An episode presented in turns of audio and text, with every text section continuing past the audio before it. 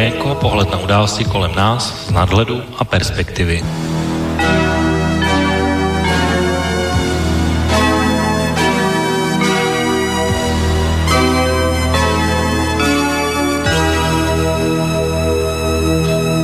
Páteční večer, vážení posluchači. Od mikrofonu vás vítá Intibo a začíná po dvou týdnech opět relace Okénko, tentokrát s datem 28. února 2020. Jak jsem minule ve svém úvodu načal a na konci avizoval, tak dnes budou naším hlavním tématem probíhající demokratické primárky, kde vybírají uh, voliči této strany proti kandidáta Donaldu Trumpovi a že je to v skutku zajímavý výběr a průběh. Máme v tuhle chvíli za sebou tři státy, zítra se bude volit ten čtvrtý v Jižní Karolíně a o příštím úterý, to znamená už příští týden za pár dnů dojde na první velký balík hlasů, kdy bude takzvané volební superúterý, kde se bude rozhodovat v jeden den zhruba o složení celé jedné třetiny hlasů delegátů na volebním kongresu, který definitivně rozhodne. Takže se určitě podíváme na to nejenom, co se stalo do posud, ale určitě dáme taky nějaké predikce, podíváme se na výsledky průzkumu, podíváme se na televizní debaty, jak si stojí jednotliví kandidáti a kdo po úterku půjde také z kola ven, protože tahle otázka určitě bude velmi aktuální a žavá. Ono celé téma by se zdálo, že to bude takové nudné povídání o nějakých číslech, ale tohle téma vlastně můžeme rozebírat i z mnoha jiných dalších pohledů, protože už teď se opět mluví o zasahování Moskvy, komu že tedy vlastně ona fandí a kdo je ten jejich vyvolený kandidát. Dokonce i sám prezident Donald Trump už se k tomu také vyjádřil, že spíše než jemu budou pomáhat eh, právě Bernie Sandersovi. Mám připravenou určitě takovou velmi solidní zásobu audio ukázek právě jednotlivých kandidátů a třeba názoru Bernieho Sanderse. Rád bych určitě ale mimo to zmínil i takovou jednu kauzu, o které asi snad jenom tady v okénku jsme mluvili, to znamená kauzu Dodgera Stona a spor právě mezi Donaldem Trumpem, ministrem spravedlnosti William Barrem a jeho zasahování do této kauzy, nebo když už jsme v podobném ranku, tak určitě asi by bylo dobré třeba zmínit uh, takovou otázku, která se také objevila, jestli dá Donald Trump a milost Julianu Assangeovi výměnou za jeho informaci, že uh, Moskva neměla s jeho zvolením nic společného, nebo jestli třeba ty současné výsledky se ještě neprojeví za těch tři čtvrtě roku úplně jinak, protože znovu zvolení může zatít třeba koronavirus, a protože může způsobit ekonomické potíže, které se zatím Spojeným státům vyhýbají. A možná se dostaneme k úplně k jiným tématům prostřednictvím vás posluchačů, protože i dnes vážení posluchači bude k dispozici e-mail studiozavináčslobodnývysílač.sk bude k dispozici telefonní číslo 048 381 0101 a k dispozici budou také naše webové stránky a zelený odkaz otázka do studia, přes který opět můžete položit svoji otázku. A použitý samozřejmě budete moci nejen mě, ale budete ji mít moc položit i mému dnešnímu hostovi, který je v tuhle chvíli na Skypeu a po další odmlce to je Oto, takže Oto, vítám tě teda zpátky v relaci Okénko a hezký páteční podvečer. Tak také přeju hezký páteční podvečer všem.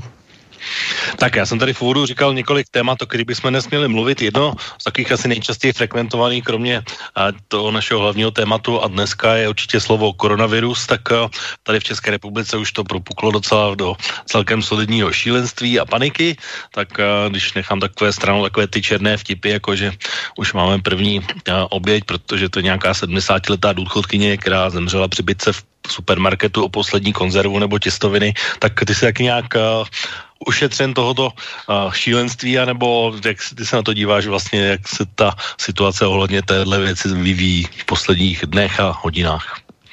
No, přiznám se, že mě napadlo někdy v, asi v pondělí, jestli bych si třeba eh, neměl mě, přece jako nějaké, nějakou zásobu udělat, eh, ale nakonec jsem to neudělal, protože i teda jsem od minulého týdne marodím se nemocný, což mimochodem, eh, ten koronavirus, já jsem se není tak dlouho setkal s některými lidmi, kteří byli ve styku s, navrátil, s nedávným navrátilcem z Číny, takže sám jsem měl takové pochybnosti, eh, ale byl jsem ale... že ten člověk podstoupil, protože je to zhruba měsíc, co znamená, když se rozjížděl vlastně ta v Číně už a vědělo se, co se děje, takže byl, byl na testech teda ten člověk a bylo mi řečeno, že, že s negativním výsledkem, takže Zřejmě mám teda opravdu jenom obyčejnou chřipku. No, ale takže zásoby jsem si, zásoby jsem si nedělal, eh, tak doufám, že to nebudu muset litovat, ale já, já teda v domácnosti běžně eh, nějaké jako rýže a těstoviny a tak dále, mouka, to tak to jako je v určité množství standardně, takže myslím si, že snad, snad to litovat nebudu muset. No já shodou okolností včera jsem byl tedy v obchodě a skutečně, aspoň v tom tam, kde jsem byl, v supermarketu, to skutečně nebyla ani, ani těstovina a dokonce ani rýže, takže to byly dvě komodity a pak nějaké konzervy taky chyběly, takže jsem to viděl doslova na, na vlastní oči. No, tak každopádně tenhle koronavirus totiž uh, už vlastně samozřejmě letecké společnosti počítají ztráty a už se to docela projevuje i na turismu v Benátkách a podobně, takže už to začíná mít ty, samozřejmě tyhle ekonomické dopady. A tohle je vlastně jedna z věcí, která, ačkoliv se to nezdá, tak eh, souvisí samozřejmě s Donaldem Trumpem, protože jeho dva pilíře, uh, co se týká jeho úspěchu a zatím to, to, co on velmi často zmiňuje, tak je právě ten ekonomický úspěch, růst a podobně, tak uh, vlastně to je jeden, jedna věc, která už vlastně se ještě zatím Spojeným státům vyhýbá, ale četl jsem takovou analýzu, že do 6 měsíců by tohle mohlo přinést i 3% světový pokles ekonomiky, když uh, se to vlastně bude vyvíjet tak, jak se to vyvíjí a potom takový ten úplně bezprostřední uh, dopad je ten, že pokud vlastníte akcie a sledujete světové trhy posledního týdne, tak to je velmi smutná podívaná a v řádech desítkách procent a vlastně trhy padají a akciové tituly taky padají a to je vlastně taky věc, kterou Donald Trump velmi promoval, jakože to je vlastně symbol toho úspěchu, ačkoliv třeba před eh, nějakými čtyřmi lety psal zase naopak, že pokud by se stalo, že pod nějakým prezidentem by se akciový trh, eh, respektive index snížil o více než tisíc bodů, tak se sluší tohoto prezidenta eh, zastřelit, tak v tom případě by se tohle stahovalo už na Donalda Trumpa, protože tenhle pokles nastal ve středu. Tak když se podíváme na ekonomické věci, které souvisí s koronavirem, tak myslí si, že je pro Donalda Trumpa ohrožení? No, tak zatím ty volby jsou relativně ještě daleko, takže určitě je to předčasné mluvit uh, ohrožení, tak obecně zhoršení ekonomiky pro něj ohrožení jsou samozřejmě, uh, ale nejsem si jistý, hm, jestli, jestli by tohle voliči zohlednili, že v tom má prsty uh, Donald Trump, uh, snad jedině v tom případě si myslím, že to může zasáhnout napřímo, teda pakli, že by e, americké zdravotnictví, jako kdyby v Americe skutečně propukla nějaká pandemie, to, což zatím vůbec teda nevypadá, e, tak kdyby to zdravotnictví vyloženě americké nějakým způsobem selhávalo, tak to bylo samozřejmě, samozřejmě poškodilo, protože to je něco nad čím, jak si ten stát jako má nějakou kontrolu nebo určitě to nějak může víc ovlivňovat než, hmm. než panik, paniku na burze. A ono samozřejmě ty dopady, že ten cestovní průmysl, letectví a tak dále, tam jako jsou jednoznačné, automobilový průmysl, že to se děje v Číně a tak dále, takže to samozřejmě eh, jak následky může mít. A ono 3% a samozřejmě záleží prostě na, na tom, jak ta pandemie v kolika zemích, v kolika ekonomicky významných zemích a jak jako hluboce je zasáhne, že si myslím, že to samozřejmě může být i, i víc, protože pak, když eh, prostě lidi budou doma, nebudou pracovat, eh, prostě nebudou se točit kola ekonomiky, no tak ten pokles eh, bude samozřejmě větší ještě. Hmm, tak říkám, to je analýza, kterou jsem viděl, jenom co se týká toho zdravotnictví, tak ono už je to tématem samozřejmě i v těch uh, volebních debatách, protože uh, Trumpova administrativa doslova odmítla zatím slíbit, jakože každý uh, případ vlastně bude, nebo že bude dostupná vakcína pro všechny uh, Američany, pokud to bude nutné. A když tomu přidáme ještě takové ty hloupé výroky typu, že koronavirus se Američanům vyhne, to, co říkal Donald Trump a někdy v březnu, v dubnu, až bude teplo, takže zahyne, tak to, to asi nebude úplně dobrý přístup a asi mu taky Donaldu Trumpovi moc bodů nepřinese, aspoň z mého hlediska. No nepřinese samozřejmě, ale jinak co týče akcí, tak ono eh, v podstatě většina lidí má penzijní fondy, některý možná ty konzervativní, jenom který do dluhopisu, ale eh, po loňském roce, kdy po dlouhé době konečně penzijní fondy vydělali nějaké peníze díky akciovým trhům, no tak samozřejmě eh, se tyhle zisky můžou lehce smazat a e, takže prostě v podstatě kdo má penzijní připojištění, které není, není to jenom pouze konzervativní, no tak se o to samozřejmě týká. Ten. No tak on ten pokles těch akcí byl mimochodem v, vlastně v jednom dní jako úplně nejsilnější od ekonomické krize v roce 2008, takže to není jenom nějaké vlastně naše tady povídání, jako že to je jenom tak jako nějaká zajímavost, ale už to má opravdu vážný, vážný pokles a vlastně v posledních letech naprosto nevýdaný, takže proto o tom mluvíme. No. Je otázka, jak rychle to smaže ty ztráty, až ta panika poleví samozřejmě. Tak samozřejmě, tak to s tím samozřejmě souvisí a vždycky panika je vlastně v souvislosti a na těch akcích to je vlastně v jiné okamžitě, takže ta nález se tam samozřejmě i na trhy přenáší. Ale výhledy tedy skutečně jako nejsou moc pozitivní, protože pořád se objevují další seznam zemí a podobně, takže, takže že bychom byli jako za nějakým vrcholem, to se asi rozhodně říct v tuhle chvíli nedá. Nicméně, mimochodem, vážení posluchači, pokud eh, třeba na tohle téma koronaviru se budete chtít eh, ještě ptát, bavit, bude vás tohle téma zajímat, tak eh, po naší relaci Okénko bude eh, dnes večer hodina vlka relace, kde právě tohle téma bude tím hlavním, takže eh, i tady určitě to pánové Body Sex velkém rozhovoru ještě daleko podrobněji, než budeme mít my čas této relaci okénko. Každopádně, co se týká Donalda Trumpa, tak uh, vlastně jedna taková česká zajímavost je, že se radši vyhnul Brnu, než, uh, než, uh, než, by, než by přistal, tak nevím, jestli nás poslouchá posluchač z Brna, tak a možná by k tomu měl co říct. Ale když se teda dostaneme k tomu tématu, tak, které je vlastně tím hlavním, tak komentátoři vlastně říkají, že ten dosavadní průběh těch primárek vlastně říká, že vlastně vítězem je Donald Trump jako úřadující prezident. Vnímáš ty ten průběh stejně zatím? No tak zatím tak vypadá, protože on samozřejmě nemá žádného reálného e, soupeře, takže e, jako ty, ty nějaké analýzy, komentáře e, tak nějak o tom mluví, že vítězem Donald Trump. Zdá se, on dosáhnul nějaké jako pozitivní hodnocení u 49, že snad teď poprvé, co je ve funkci, dosáhl vlastně kladné hodnocení, že víc pozitivních hlasů nebo hlasy pozitivní měli navrh před negativními což teda, jako je to pro mě to neustále jako si záhadou s podivem, eh, protože ten člověk sám jako si je jako vrcholně nekompetentní, eh, na tom si trvám a prostě to ale samozřejmě začalo to těma primárkama Fajově s maternými, kde prostě nefungovalo to počítání těch hlasů, takže to byl takový, takový úvod. A samozřejmě to je, ono vůbec ty primárky nějaké, které jsou na krev, tak bylo to i před vlastně čtyřmi lety, v roce 2016, kdy prostě Hillary Clintonové eh, ta, ten způsob, nebo ty primárky, jak probíhaly, jak dopadly, taky samozřejmě taky, taky uškodil, protože prostě někteří voliči demokratické strany prostě ji nevolili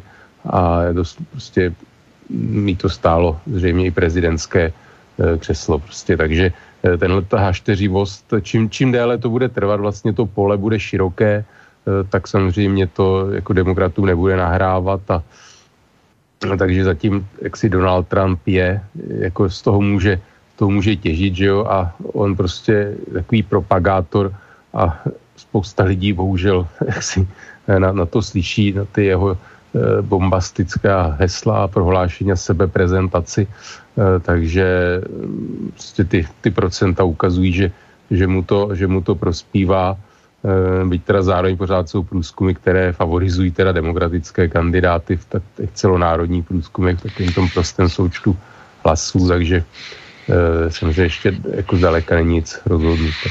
No všechna čísla, když se podíváme na ty uh, výsledky, tak ukazují, že by nás mohl čekat uh, souboj mezi Bernie Sandersem a Donaldem Trumpem. Což jsou samozřejmě dva naprosto odlišné typy.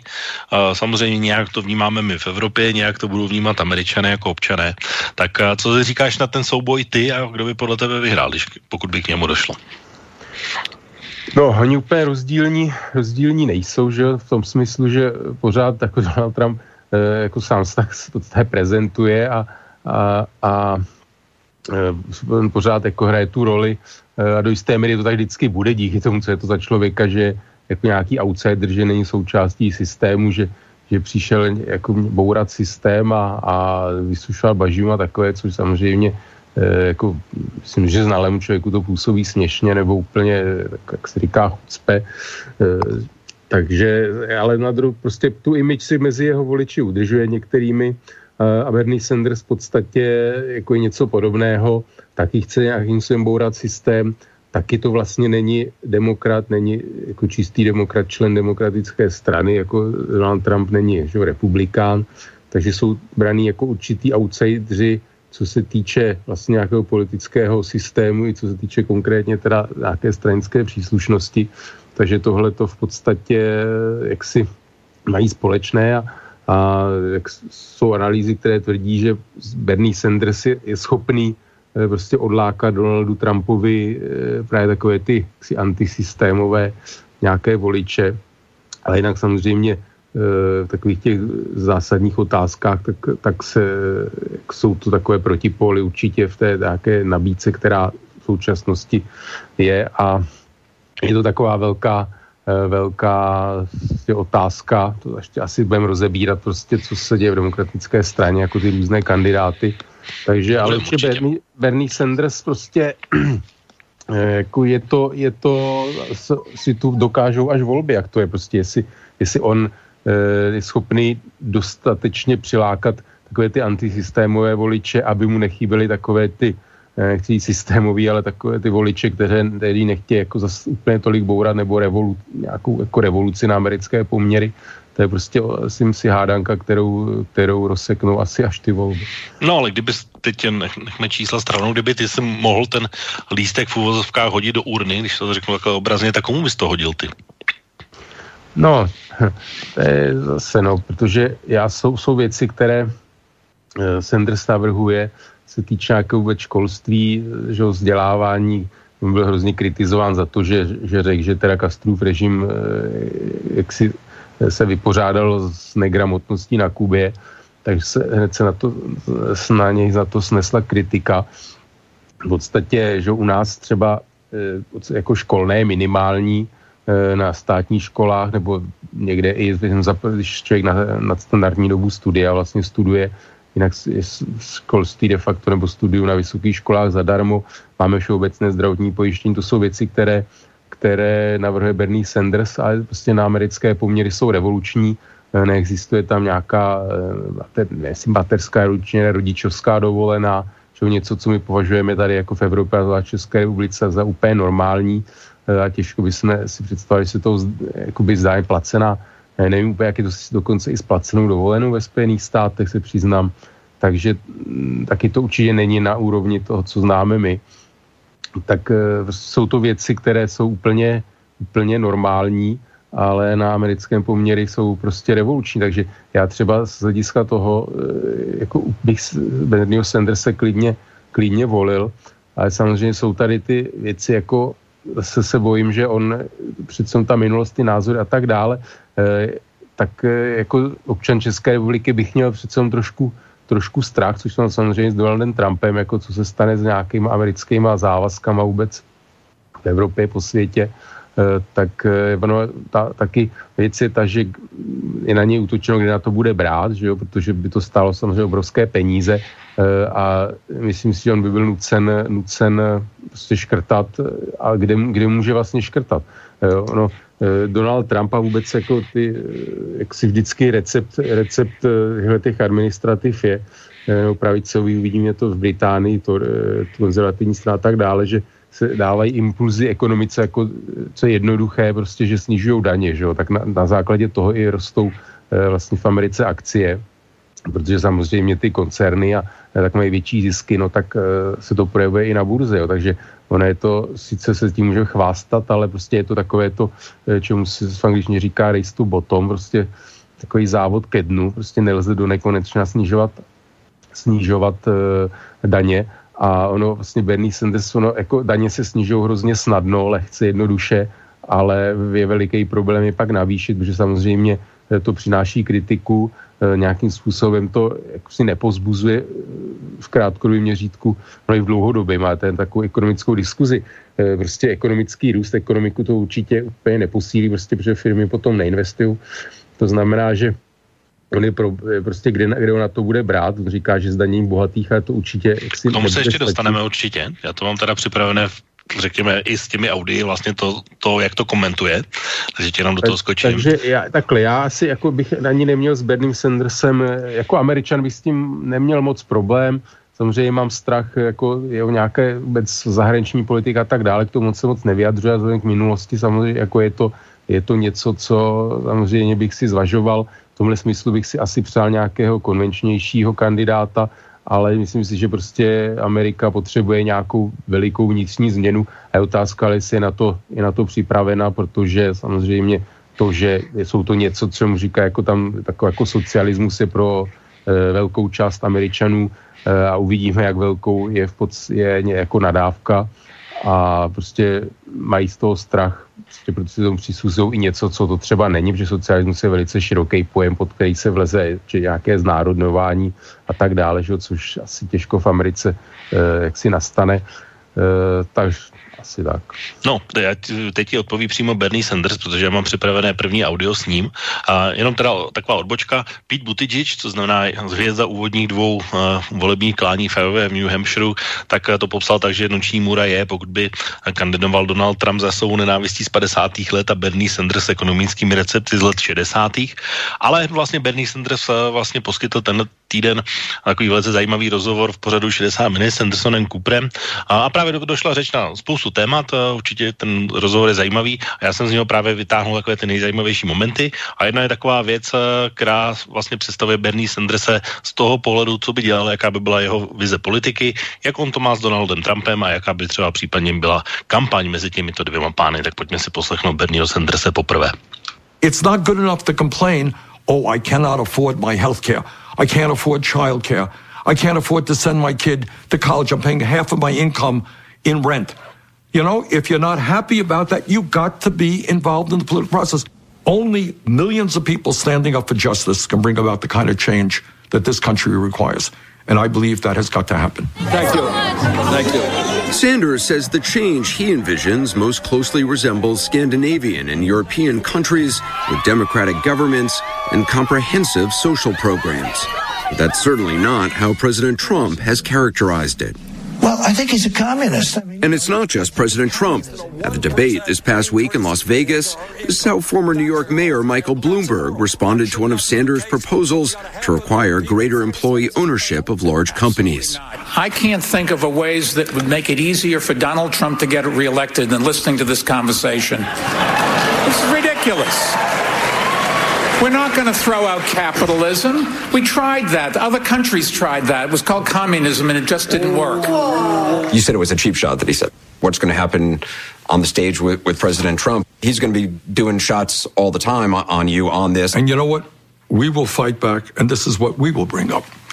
We will bring up is that the President of the United States is a pathological liar.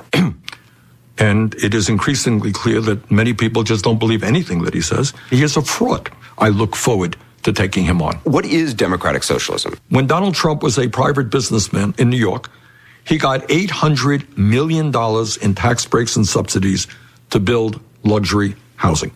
That's called corporate socialism. What democratic socialism is about is saying let's use the federal government to protect the interest of working families. Tak, tak to byl takový Bernie Sanders a spousta jeho názorů, spousta věcí, které jsme zmínili, které jsme se dotkli. Tak eh, jak se ti líbí jeho definice demokratického socialismu? No, no tak jako to, co jsem řekl, no, že je to vlastně něco, co známe z Evropy. Já si myslím, že, že jemu by ten eh, vlastně se dostat na pódiu Donaldem Trumpem, že on jako je schopný, schopný eh, jak si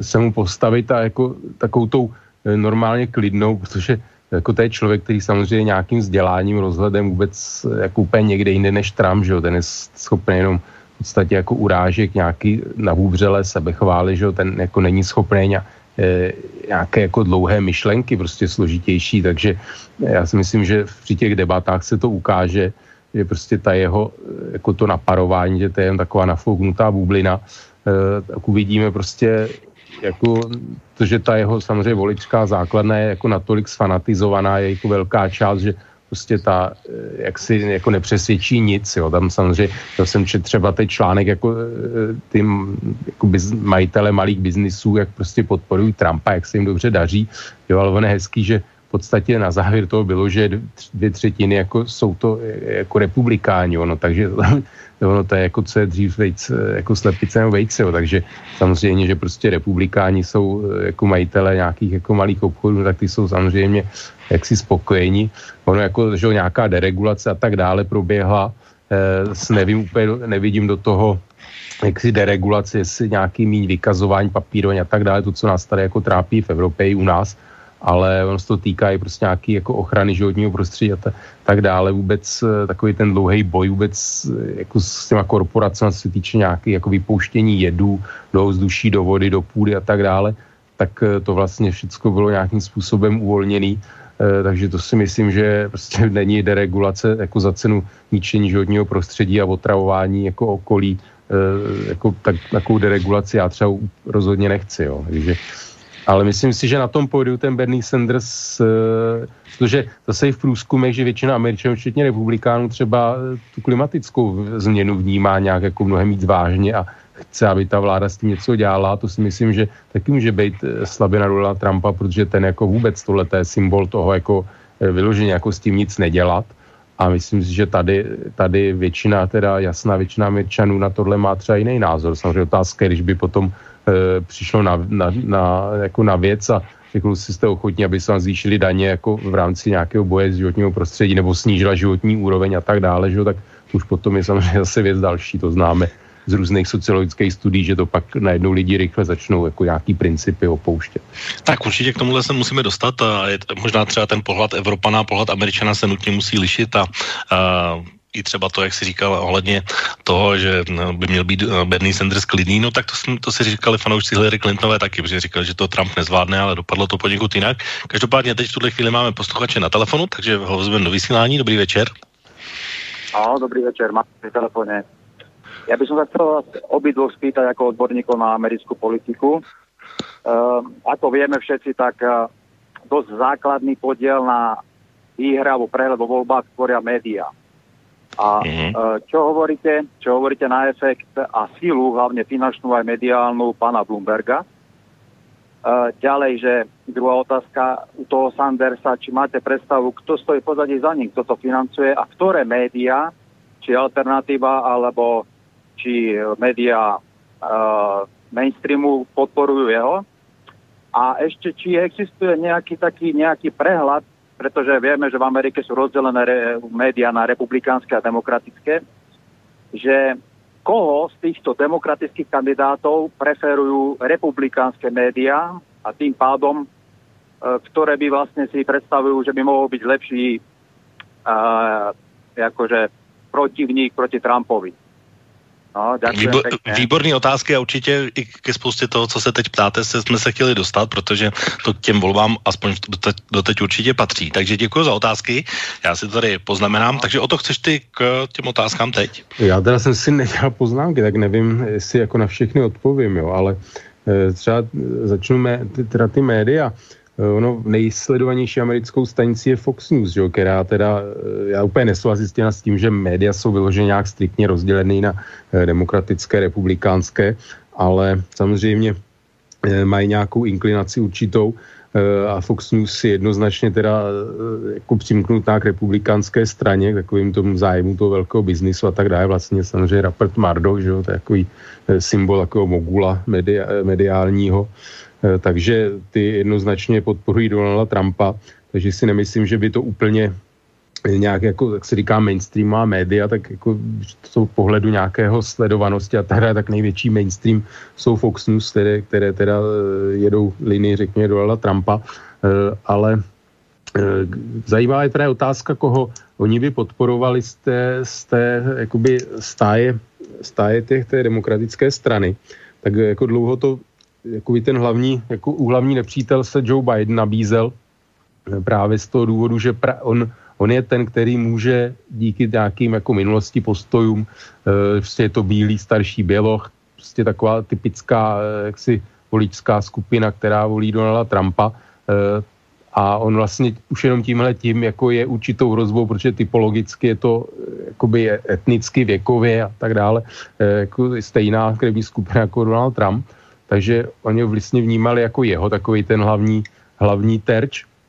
A samozřejmě teď se tam teda přihlásil Michael Bloomberg, zase dal jako miliardář, který je mnohem bohatší než Donald Trump, teda mimochodem, že jo, skutečně jako má, má to bohatství na rozdíl od něj, kde to jsou věci takové jako nepotvrzené. On vlastně jenom připomínám do dneška pořád ty daňová přiznání, že jo, můžeme se ptát proč asi, protože jak se říká, kdo, kdo eh, nemá co skrývat, tak nic neskrývá. Takže ten do dneška vlastně ty daňová přiznání ne, ne, nepodal asi mimo jiné, aby nevyšlo najevo zase jeho jedna z tisíců lží jako o tom, že jako tvrdilo eh, s, svém bohatství. Takže to je další, ten, jak se Michael Bloomberg, eh, on navíc teda nasypal ohromné peníze že do těch jako televizních reklam, hlavně na internetu, kampaň nesrovnatelnou i s Donaldem Trumpem, což se jevilo, prostě on měl jakoby obrotu mašinéry, na rozdíl od roku 2016, tak ta republikánská mašinérie jako jede plně, plně v jeho prospěch, což předtím jako nebylo, že? protože ten establishment takzvaný republikánský se ho taky nepřál, takže tam jako to bylo dost poznamenání takovým amatérismem tak teď ta situace je úplně jiná, protože e, ty republikánské peníze jsou jako stojí plně, plně za ním. I teda se týče nějakých z těch soukromých, soukromých jaksi těch velkých dárců, miliardářů a tak dále. Takže to je jako Bloomberg určitě, protože zase na něj platí to, co Bidenovi v tomhle smyslu. E, byť on třeba tam, on je takový, se vyčítá, že vlastně to není demokrat, že je to taky původně republikán, ale má takovou tu agendu, že on skutečně bojoval třeba proti, nebo bojoval za omezení toho mm, práva držení střelných zbraní, aby i poloautomatické zbraně například byly zakázány. Takže to je další, další ten v podstatě jako je otázka, no, jestli pro Trumpa jsou ne, to, co jsem vlastně řekl, jako nebezpečnější ty takzvaní středoví kandidáti, anebo ty ty levicový, protože prostě eh, jak si na, nabíz, jsou to zase takový ty antisystémový a, a prostě spousta antisystémových voličů volila, volila Trumpa, takže myslím si, že ještě asi to e, nemá ten vlastně Trumpův tábor a štáb jako úplně ujasněné, proti komu vlastně vystupovat.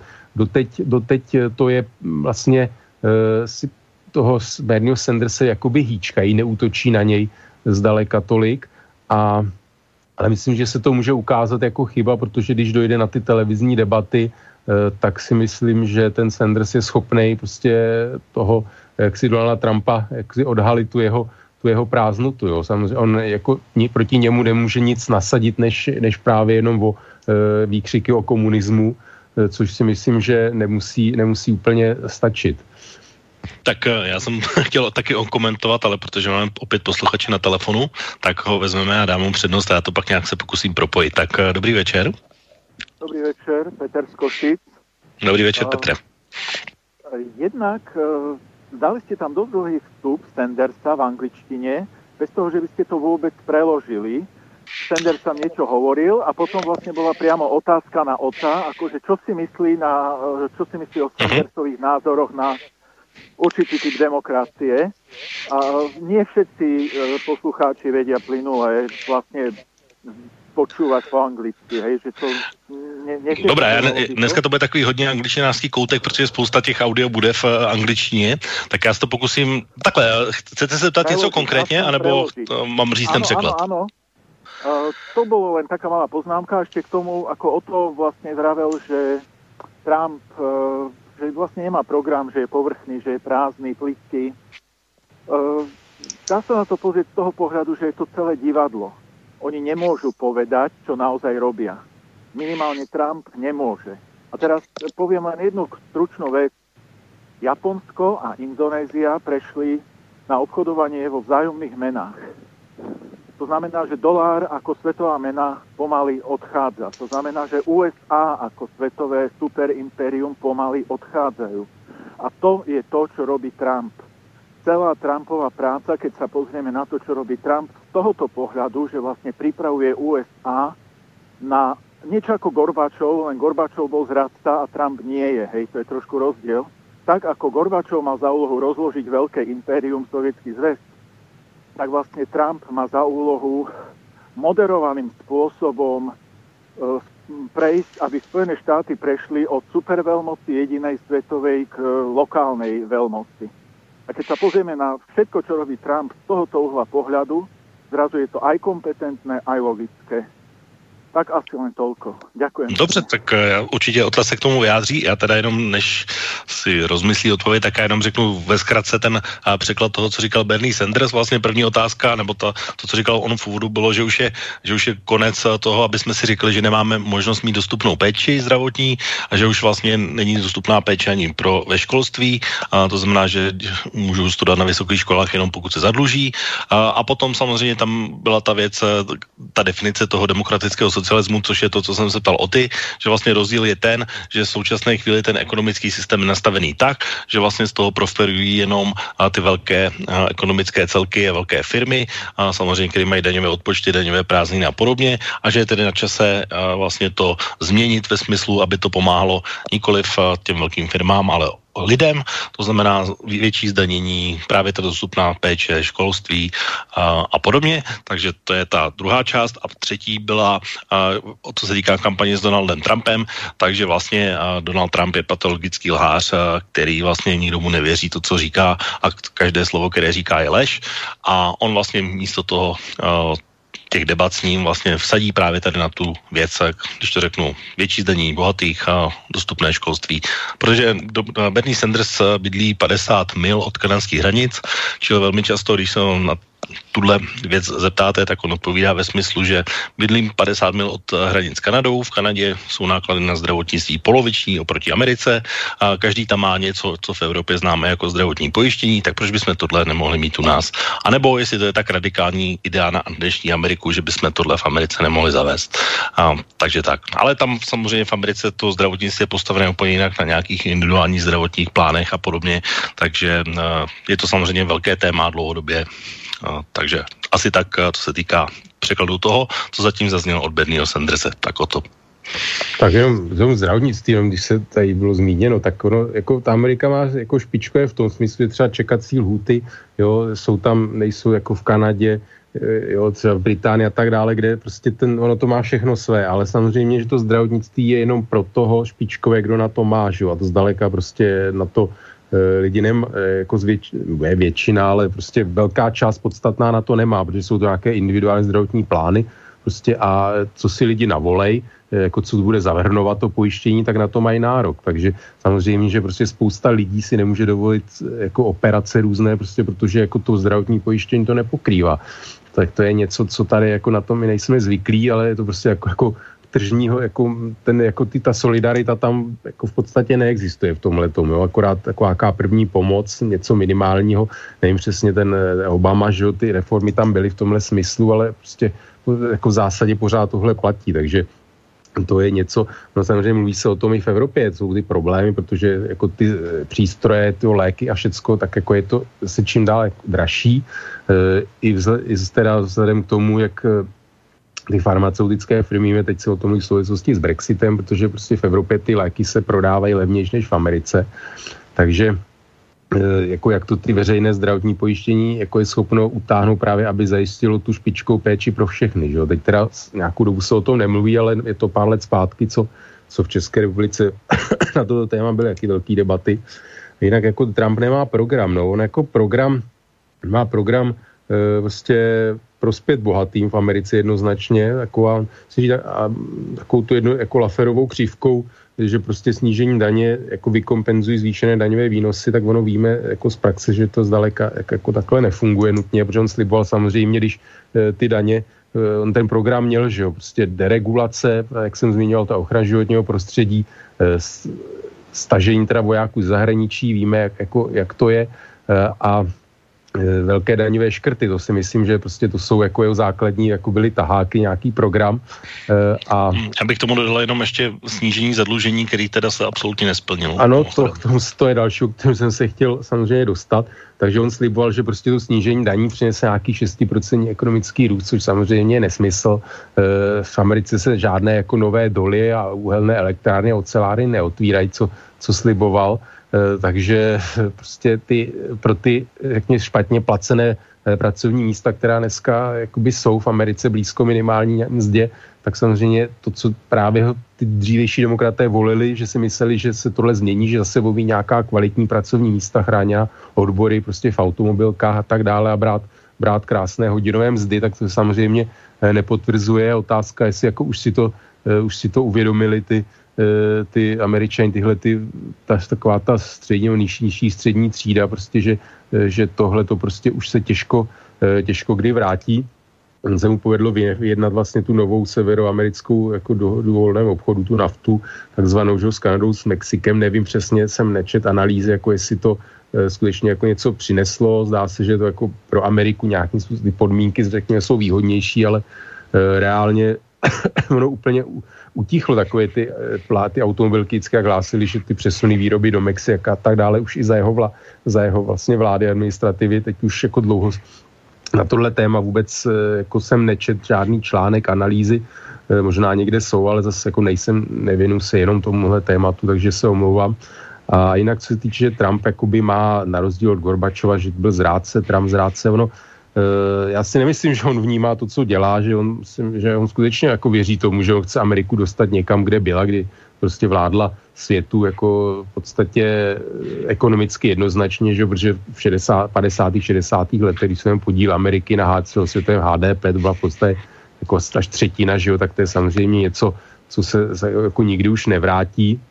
A právě, že eh, já si myslím, že to, co proč vlastně že říká, že je tvrdý jakoby na Rusko, tak on jako v jednom, eh, v jednom smyslu samozřejmě eh, jako je, nebo je, jako jeví se to tak, ale já si myslím, že přesně z tohohle důvodu, co on dělá, eh, tak jako měl Vladimír Putin nebo jako důvod, aby on byl, prostě Donald Trump byl v Bílém domě, protože oni vědí, co je to za člověka a prostě doved, jako si, si jako zanalizovat, jakým způsobem on bude, on bude pravděpodobně vládnout a myslím, že se to potvrzuje, že takové to, že, že jako s tou funkcí, že teda on začne být zodpovědný a tak dále a chovat se nějak jinak státnicky, tak se ukazuje, že prostě on toho není schopen, že ten člověk jako není mentálně prostě vůbec eh, jako na úrovni nějakého jako politika, na tož amerického prezidenta zodpovědného.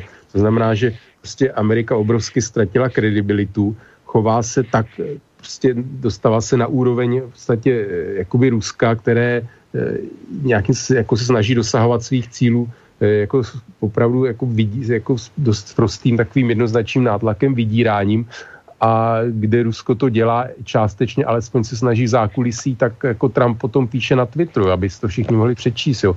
Takže to obrovské jako poškozuje vůbec jako Ameriku a vztahy e, s těmi ostatními státy. Plus samozřejmě, že on jako je vyjadřuje ruské sympatie k takovým jako nej, nejhorším re, jaksi režimům světovým. Takže jako Saud, že, Saudská Arábie, Eh, že ho víme, Korea a tak dále, že ho s čínským prezidentem si taky dlouho notoval, takže prostě to jsou eh, jako něco, co samozřejmě obrovsky, obrovsky sráží eh, jako postavení Spojených států ve světě. Plus samozřejmě něco, co jako vždycky pravice, jako, což teda v Americe jsou republikáni, tak ty se chvástají tím, jak, jako, že budou se zadlužováním. Jo? No ale víme, že za Donald, jako, to je, je dobrý následovník tohle tom teda Donalda Reagana, který v 80. letech taky obrovsky díky teda zbrojení za zadlužil Spojené státy. No a to se týká Donalda Trumpa, že, že ho snižuje daně, takže prostě klesá, klesá daňový celkový výnos e, do federálního rozpočtu. No a navyšuje zase ještě zase výdaje na zbrojení a škrtá sociální programy, že? No, tak to je prostě něco, co eh, v tomhle tom opravdu jako se podobá Sovětskému svazu, který byl uzbrojen, který nebyl schopný financovat nějaké vlastně sociální výdaje běžné, na který vlastně ten komunismus eh, jako přeci stojí, že jo, vůbec jako to je základ komunismu. Takže v tomhle smyslu bych, eh, je to takový, jako dá se porovnávat, ale zase bych tu situaci Spojených států se Sovětským svazem určitě neporovnával, protože eh, jako ta reálná situace jako celková v různých jakoby, nějakých ekonomických ukazatelích a jako to zase jako není jako srovnatelný. Tak já bych ji neporovnával ani se současným Ruskem, že ty metody jsou úplně jiné. To, aspoň z mého hlediska a určitě to není tak, že by byly uh, Spojené státy dneška na, na, na srovnatelné úrovni s Ruskem. A to podle mě ne. A, ale ještě si nezmínil jednu důležitou věc a to je samozřejmě um, zeď s Mexikem, to byl takový velký slib. tak, uh, neberu jako a, program, samozřejmě, samozřejmě, i, no ale tak uh, fungovalo to v, vlastně v určité míře a samozřejmě imigrace a podobné věci, tak to se nějakým způsobem asi podařilo zredukovat. Já bych řekl, ačkoliv zdí, ačkoliv vám bude tvrdit Donald Trump cokoliv, tak nepostavil ještě ani metr, protože všechny ty údajně nové, nové metry zdí jsou jenom ty, které jsou renovované, ty předchozí, o kterých ještě teda mimochodem se dá za 10 sekund přeskočit, když na to skočí správní horolezci. Takže to je asi tak jenom k tomu Donaldu Trumpovi, ale já bych teda nerad, aby jsme se posunuli dál v debatě, ještě nerad byl dlužen tu odpověď posluchači prvnímu, kterým, prvnímu volajícímu, tak eh, to se týká, kdo financuje kampaň Bernieho Sanderse, tak kampaň Bernieho Sanders se povětšinou financují v opravdu jednotlivci po malých částkách a on se doslova cíleně vyhýbá tomu, aby mu přispíval eh, nějaký větší donátor nebo takový ty firemní a podobně, to, co je takovou tradicí v americké politice. Dokonce, když už jsme zmínil Mikea Bloomberga, tak mu dokonce nabízel těm kandidátům, že pokud on odstoupí, tak vlastně jim pomůže s financováním kampaně, což Bernie Sanders odsoudil od, od rázně a vyloučil, že by něco takového přijal. Mm, takže to je asi tak otázka, co se týká kampaně Bernieho Sanderse. Co se týká médií, no tak uh, vlastně upřímně řečeno, Donald Trump je v tuhle chvíli, a opakuju to tady taky už nějakou delší dobu, je doslova králem, jednoznačným pánem a vlastně už bez nějakékoliv vnitřní opozice v republikánské straně, protože tam nikdo prostě jiný není a ti, kteří s ním případně nesouhlasili, tak jsou buď v nemilosti, nebo už se ve hojném počtu buď opustili republikánskou stranu, nebo nekandidují, anebo se vlastně nějak ve veřejném prostoru moc nevyskytují, takže je tady spousta případů těch různých bývalých senátorů a budoucích senátorů, kteří už prostě svůj mandát obhajovat nebudou. Takže tím pádem logicky média, která faní nějakým způsobem Donaldu Trumpovi, tak vlastně mají prostě jenom Donalda Trumpa a vsadili vlastně na jeho kartu, takže těžko si mi představit, že by takový Alex Jones a, a podobně uvažoval o tom, že by vůbec zvažoval nějakou podporu jiného kandidáta než Donalda Trumpa. Prostě jste-li fanda republikánů jinou možnost než Donalda Trumpa v tuhle chvíli nemáte, a, takže tam si myslím, že to rozdělení je pořád asi tak zhruba stejné, jako bylo. Uh, co se týká uh, Mikea Bloomberga, tak on je samozřejmě velký magnát uh, mediální a podobně s velkým majetkem. No ale když si bychom se posunuli právě k němu, protože o něm jsme taky chtěli mluvit, tak aspoň tak já ho vnímám já. Pro mě z demokratů v tuhle chvíli relevantními kandidáty, když si zohledním všechno to, co proběhlo a to, co proběhnout má, tak pro mě relevantními dvěma kandidáty, kteří se ve finále porvou o tu nominaci, tak je Bernie Sanders a Joe Biden v tuhle chvíli. A z mnoha dobrých důvodů, protože ta, sice když se podívám na to pole, tak Michael Bloomberg oplývá těmi velkými uh, miliony a miliardami, které sype do té kampaně, ale zatím se vlastně dostal na takové druhé, třetí místo a je vlastně velká otázka, komu, kde, komu ty hlasy bere, nebo uh, kam, kam by se vlastně ta kampaně taková mohla posunout. A, a to, že vlastně už naznačil, že by klidně odstoupil a podpořil někoho jiného, mě ukazuje, že tam vlastně kandiduje jenom proto, že se vlastně snažil jakoby prostřednictvím těch peněz, protože on to tedy argumentuje tak, že se snaží samozřejmě, že jeho jediný zájem je uh, vlastně sundat Donalda Trumpa, když to řeknu jednoduše. A to, to je vlastně otázka, kterou já jsem si kladl už, nebo už si kladl docela dlouhou dobu, proč kandiduje Michael Bloomberg sám a proč třeba tyhle peníze jako opravdu nedá na nějakého jednoho kandidáta, nabízel by se, když ne Bernie Sanders, který to odmítá, třeba Joe Biden, protože pokud by mu vytvořil opravdu takovýhle finanční zázemí mediální, tak si myslím, že by ta pozice toho demokratického kandidáta v tomhle případě z jeho zázemí byla určitě jednoduchá, ale pokud kandiduje Michael Bloomberg sám, pak to vnímám tak, že vlastně se spíše naopak děje pravý opak to, že se ty hlasy mezi těmi jednotlivými křídly spíše rozmělňují a potom vlastně klidně se může točit stát to, že až budeme v červnu nebo v červenci ale myslím, že to je na konci června ten onen zmíněný uh, stranický kongres, který vlastně rozhodne definitivně jméno, tak se může stát, že žádný z kandidátů nebude mít většinu a potom tam vlastně budou rozhodovat takzvaní ti superdelegáti, kteří, ačkoliv eh, vlastně jsou to třeba senátoři, poslanci, respektive kongresmani, a v tomhle případě ředitele těch stran v různých státech a podobně, takže ty mají vlastně taky třetinu hlasů zhruba v tom celém balíku, takže potom vlastně může se stát, že ačkoliv třeba Bernie Sanders bude mít eh, nejvíc volitelů na místě, tak nemusí být nutně jmenován a potom samozřejmě to bude zase další voda na mlín pro Donalda Trumpa, protože on bude vygenerován, nebo už je jednoznačně v republikánské straně vygenerován jako jednoznačný jediný kandidát, o kterém vůbec není úvaha, že by mohl být někdo jiný. Zatímco tady se to vlastně bude tak jako pitlíkovat až do úplně posledního konce. Takže to by byl asi tak můj komentář k Michaelu Bloombergovi. Měl bych tady vlastně i audio, které by bylo z, vlastně, které se týká Michaela Bloomberga, protože on má samozřejmě také své škroup, škraloupy z politiky v New Yorku. Ať už vlastně, co se týká různých sexuálních kaus eh, s různými ženami a různými mimosoudními vyrovnáními a má tam samozřejmě kauzu uh, politiky, která se jmenuje Stop and Frisk, eh, která je vlastně zaměřená na preventivní kriminalitu, která se ale poněkud zvrhla, za kterou jsem mimochodem už také omluvil. Takže není to taky kandidát, který jako by byl čistý, jako že by, že by jsme řekli ano, tenhle to je ten pravý. A, takže spíš naopak to vnímám tak, že kandidatura Michaela Bloomberga celou situaci spíš nepřehlednila, že by nějak usnadnila. O to, jak ty vnímáš tohle pána? No, souhlasím, no, prostě, jako ono teda i Joe Biden prostě, jo, ale toho Mikea Bloomberga tam teda teď v těch primárkách se to využívá, prostě nějaký, jako ty z minulosti věci. A i právě se týče stavu k ženám, ono, eh, je vůbec zajímavý tenhle fenomén, prostě eh, jako to, co člověk jako ví a věděl už při volbách před těmi čtyřmi lety, nebo kalendářní čtyřmi lety, eh, tak jako nechápe, že jako nějaké ženy vůbec jako můžou volit Donalda Trumpa. Pardon. Přesto se tak stalo, že je samozřejmě otázka, že je mnoho žen, které... Ale teď už to tak není, jenom mimochodem, jenom že ti do toho skočím, to je docela důležitý aspekt, že teď už to tak není. Jakože že hodně žen bude volit Donald Trumpa, nebo... Ne, že ho právě nebude volit. Že teď tentokrát už to je vlastně Donald Trump, jako v úvodu se to jo, tak to byly nějaký výstřelky, který se nějakým způsobem z, vlastně umravní, ale když se podíváte na strukturu ženy, tak ty jsou dominantně a podstatně mm, naladěny na Donald Trumpa negativně.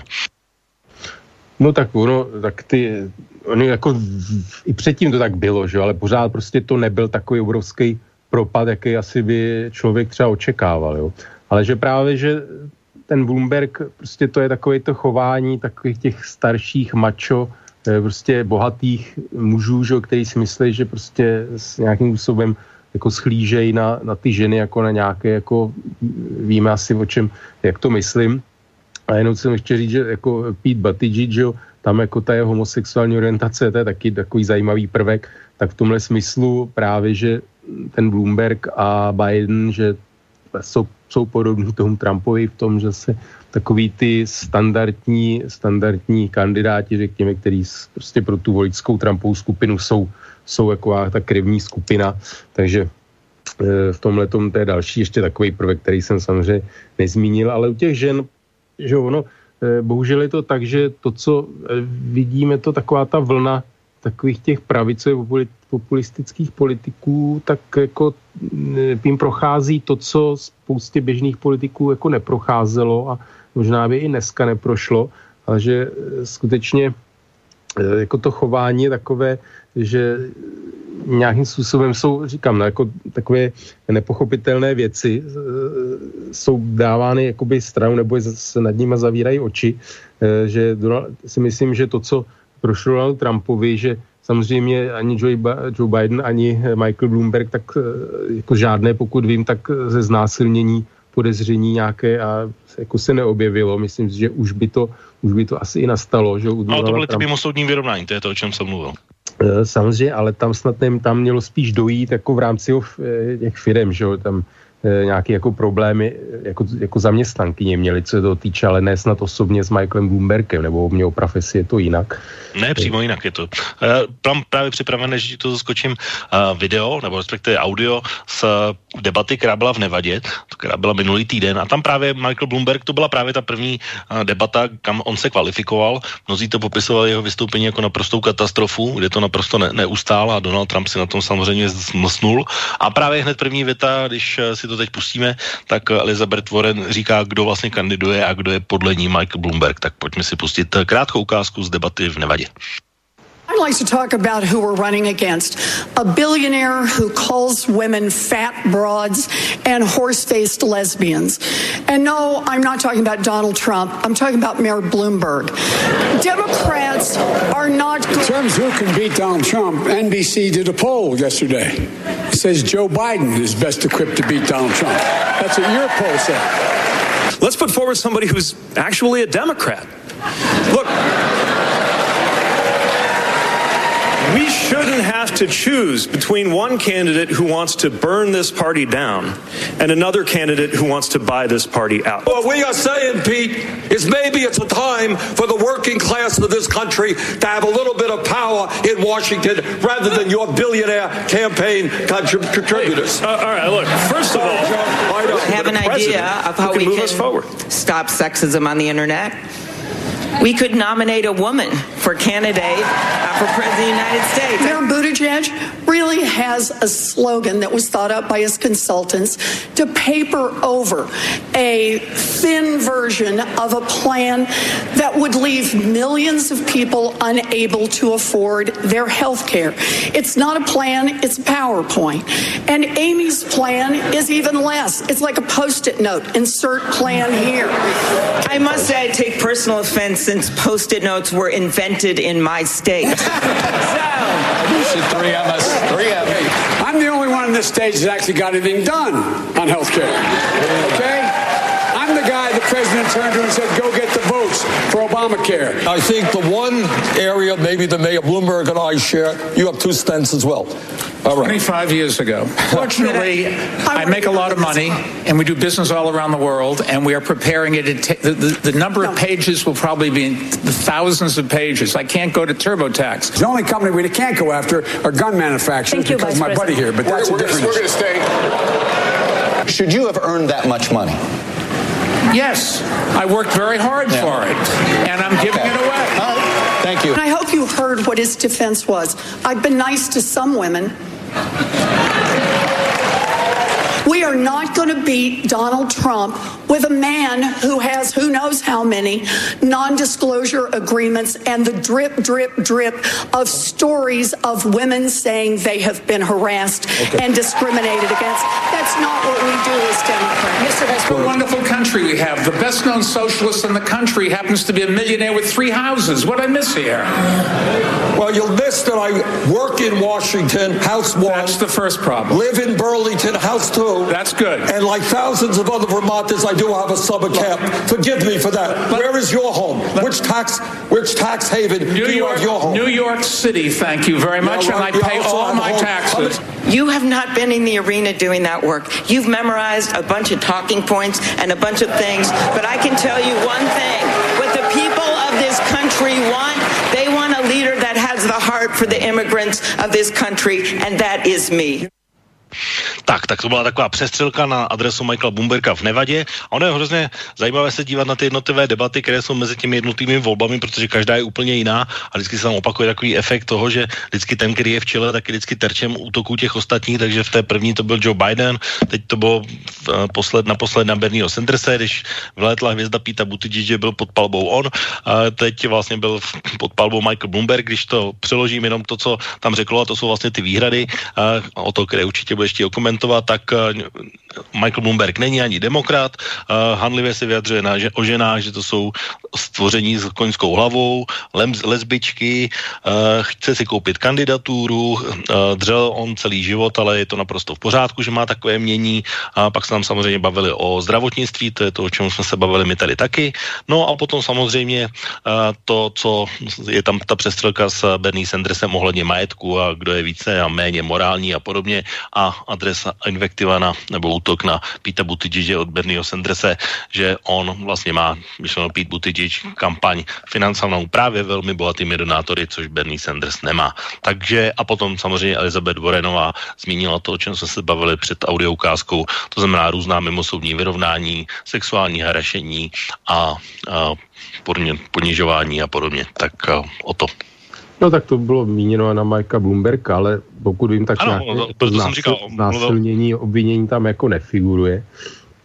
Takže to jsem říkal, že asi jako eh, bylo nefér právě srovnávat ho úplně s Donaldem Trumpem, ale to je právě to, že u něj jako stačí jenom už jenom tohle, nějaký takzvaný harassment a, a nějaká vyjádření taková nelichotivá a jako jeho to poškodí mnohem víc než Donalda Trumpa, řekněme, jo, že to, to, to je jako to gro, co jsem vlastně chtěl říct a to, a to se netýká jenom tohohle, prostě, že že to je takový zvláštní fenomén a, a spíš to jako vypovídá o těch jako voličích těch politiků, prostě, že na tyhle ty poli, těmhle politikům prostě ty jejich voliči mají, řekněme, takové jako nízko, nízko nějaké morální laťky, že jim to od, odpouštějí, což je mimochodem ještě ve Spojených státech pikantní, že ty různé takové ty evangelikální církve a tak dále, tak jako v drtě většině ty jejich jako členové podporují Donalda Trumpa, ale o tom jsme se bavili, proč, že to je vlastně úplně z takových jako zvrácených pozic, že- vlastně oni eh, jako Donald Trump je pro nějaké biblické stělesnění nějaké jako postavy, která eh, jako má přivést nějaký všeobecný úpadek a konec světa vlastně, takže to si myslím, že do jisté míry tam jako odpovídá trochu.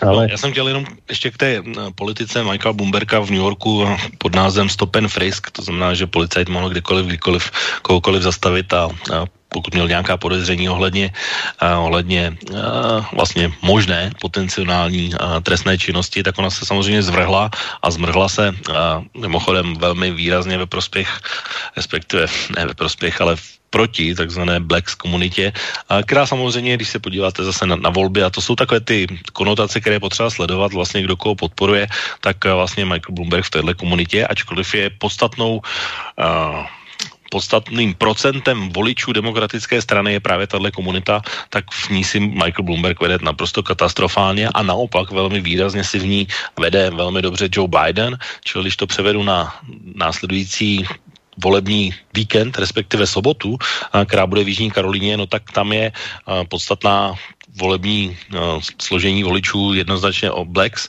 a to znamená, tam vlastně Joe Biden tohle vlastně bude jeho nejsilnější stát. A když bychom se podívali na tu aktuální uh, situaci, tak jak to po nevadě vypadá, tak ačkoliv Bernie Sanders vlastně vyhrál, řekněme, dva a půlkrát, protože no, s Pítem Buttigiegem a Fajově to byla, řekněme, čestná remíza, tak v tuhle chvíli, když se podíváme to, co by mělo proběhnout o víkendu, tak rozhodně v Jižní Karolíně všechny průzkumy věští velmi výrazné vítězství Joe Bidena, minimálně pro mě hranicí úspěchu je dvojciferný náskok před těmi ostatními. Když si k tomu přidáme ještě nějaké stabilní 20-25% zisky Bernieho Sanderse. A máme tady ještě potom Tomáš Tajera, který je taky vlastně navázaný na Jižní Karolínu, který by měl získat nějakých 10-15%, no tak eh, potom už z toho vychází, že vlastně to pole, které zbudilo velký zájem, velký poprask, to znamená Pete Buttigieg eh, a dámské duo uh, Elizabeth Warren a Amy Klobuchar, tak pro ně tohle bude těžká porážka a velmi výrazná velmi výrazný handicap v tom volebním super úterý, protože podle mě dámský element skončí v úterý, ačkoliv teda Elizabeth Warren řekla, že bude kandidovat dál, ačkoliv by měla být třeba i čtvrtá, takže bude kandidovat až prostě do, pos, do posledního momentu. Pete Buttigieg, tomu už pomalu dochází finanční zdroje, tak jak jsem říkal minule, a, a tím pádem potom i proto si myslím, že po volebním super úterý tady budou prostě už pouze dva kandidáti a to bude Joe Biden a, a Mike a Bernie Sanders. Co se týká Michaela Bloomberga, neočekávám, že by tady v Jižní Karolíně získal něco významného. Myslím si, že to bude další debakl a určitě minimálně jednociferný výsledek. O to. No, no, jako to je vůbec jedno z velkých témat, e, jestli je Bernie Sanders schopný e, přetáhnout na svoji stranu jako latinoameric, nebo původem latinoameričan e, voliče latinoamerického původu a černožského původu. V Nevadě se ukázalo, že u těch latinoameričanů původních to jako takový problém nebude, e, protože on se věnuje právě tématům, protože co si budeme namlouvat prostě tihle lidé a i černožská komunita, prostě to jsou ty nejhů, nezaměstnaní nebo nejhůře placení zaměstnanci, kteří prostě trpí nejvíc nějak jako nízkými mzdami, špatnými pracovními podmínkami a tak dále. Takže si myslím, že jako tohle to asi jako může zabrat a rezonovat v nich. A teď se čeká, jestli se to potvrdí právě u toho černožského obyvatelstva v Jižní Karolíně, eh, kdy právě to byl jako velký vklad Joea Bidena, že právě tyhle ty menšiny eh, jako budou stát za ním ale... ale jenom, že ti do toho ano. skočím, ale jenom všimni si, že tohle je debata, kterou my v Evropě nebo v České republice nebo na Slovensku už nikdy nevedeme. Tady jsou vlastně takové vlivy, které jakoby vlastně jsou v Americe docela důležitý, ale my je vlastně jako vůbec ne, ne, neřešíme, jako jestli barva kůže má nějaký vliv, že to podporuje zrovna tohodle nebo tohodle. My prostě řešíme jenom taková ta globální čísla, jenom moje poznámka. No, tak ono jako to, co takhle, jo, tam byl to ten stopen Friska, já jsem k tomu chtěl ještě vyjádřit, protože eh, zase jako, ano, nedějeme si, nebo iluze, eh, jo, jako politická korektnost. Já jakoby nemám rád, když se pro, jako vystupuje nějaké jako razantně proti politické korektnosti. Já si myslím, že prostě to je korektnost. Ale se opačný extrém je třeba říct, že jako ty sociální problémy, drogo, drogové a tak dále, tak jako týkají se nadproporčně, prostě hlavně teda černožské a i té latino, eh, latino eh, populace, takové ty různé gengy a tak dále, že jo, prostě to bohužel si nějaký ty civilizační návyky, eh, jako prostě víme, víme, jaká je situace ve střední Americe, že jo, Kolumbie, Mexiko, prostě bohužel je to tak, že tyhle ty problémy jako v těch Spojených státech jsou vystupňovaný tímhle tím, že prostě ty komunity tam jsou, který nedůvěřují vůbec státní moci, e, policii, protože tam se spousta že, těch ilegálních v rámci té komunity, těch přistěhovalců, který se skrý, e, skrývají v ní, schovávají, maskují a je to takový začarovaný kruh. Takže prostě to je, jako teď se podíváme na, na počet vězňů ve Spojených státech, když můžeme vzít v potaz, že nějaká tam jako určitá neférovost může být, soudy a tak dále, justice, policie, ale prostě v zásadě je to tak, že prostě ty jako loupežné přepadní, taková ta kriminalita, eh, tak prostě se nadproporčně týká jako těch menšin černožské komunity. Takže ono to prostě není. A já si myslím, že to, že se eh, jako nad tím zavírají oči, tvrdí se, jako by, jako by to, tohle tak nebylo, takže to je taky jako byla velký mlín na, na, jako, nebo voda na mlín Donalda Trumpa. Já si myslím, že prostě e, jako asi není dobrý se snažit kupovat hlasy té menšiny e, za, za tu cenu, že budeme tohleto bagatelizovat, zamlčovat, nebo tvrdí dokonce, že to tak není. Ale bohužel ta, jako, ta situace je taková, že jako demokratický prezident nemůže být zvolen bez nějaké jako masivní podpory prostě jako těchto jako menšin. Jo. Takže to je velice ožehavá situace. Myslím, že to, jako to napětí v té americké společnosti právě, právě vnáší. E, druhá věc je, samozřejmě je to tak, že eh, jako kdo, kdo je za co jako víc vinen, protože nějaký jako institucionální rasismus jako samozřejmě žije v té americké společnosti.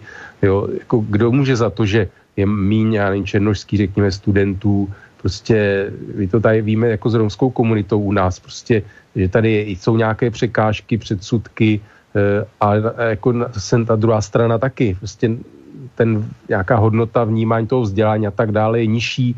V Americe samozřejmě je to zase problém ještě zhoršený tím, že jako, jak jsme se bavili přístup tomu vzdělání, eh, jak, je, jak jsou na tom veřejné i střední školy, v podstatě základní střední školy jsou podfinancované velice jako to, je, to jsme nezmínili, to je obrovský jako problém školství v Americe jako celek, e, to je i velký vlastně to, co se děje, eh, že Donald Trump prohrával ty volby do kongresu, tak je to i z velké části i díky tomu, e, protože jsou různé prostě učitelé ty jednoznačně se proti republikánské administrativně staví a samozřejmě to i nějakým způsobem přenáší, jako má to vliv i na jako rodiče těch školáků. Takže těch věcí je hodně.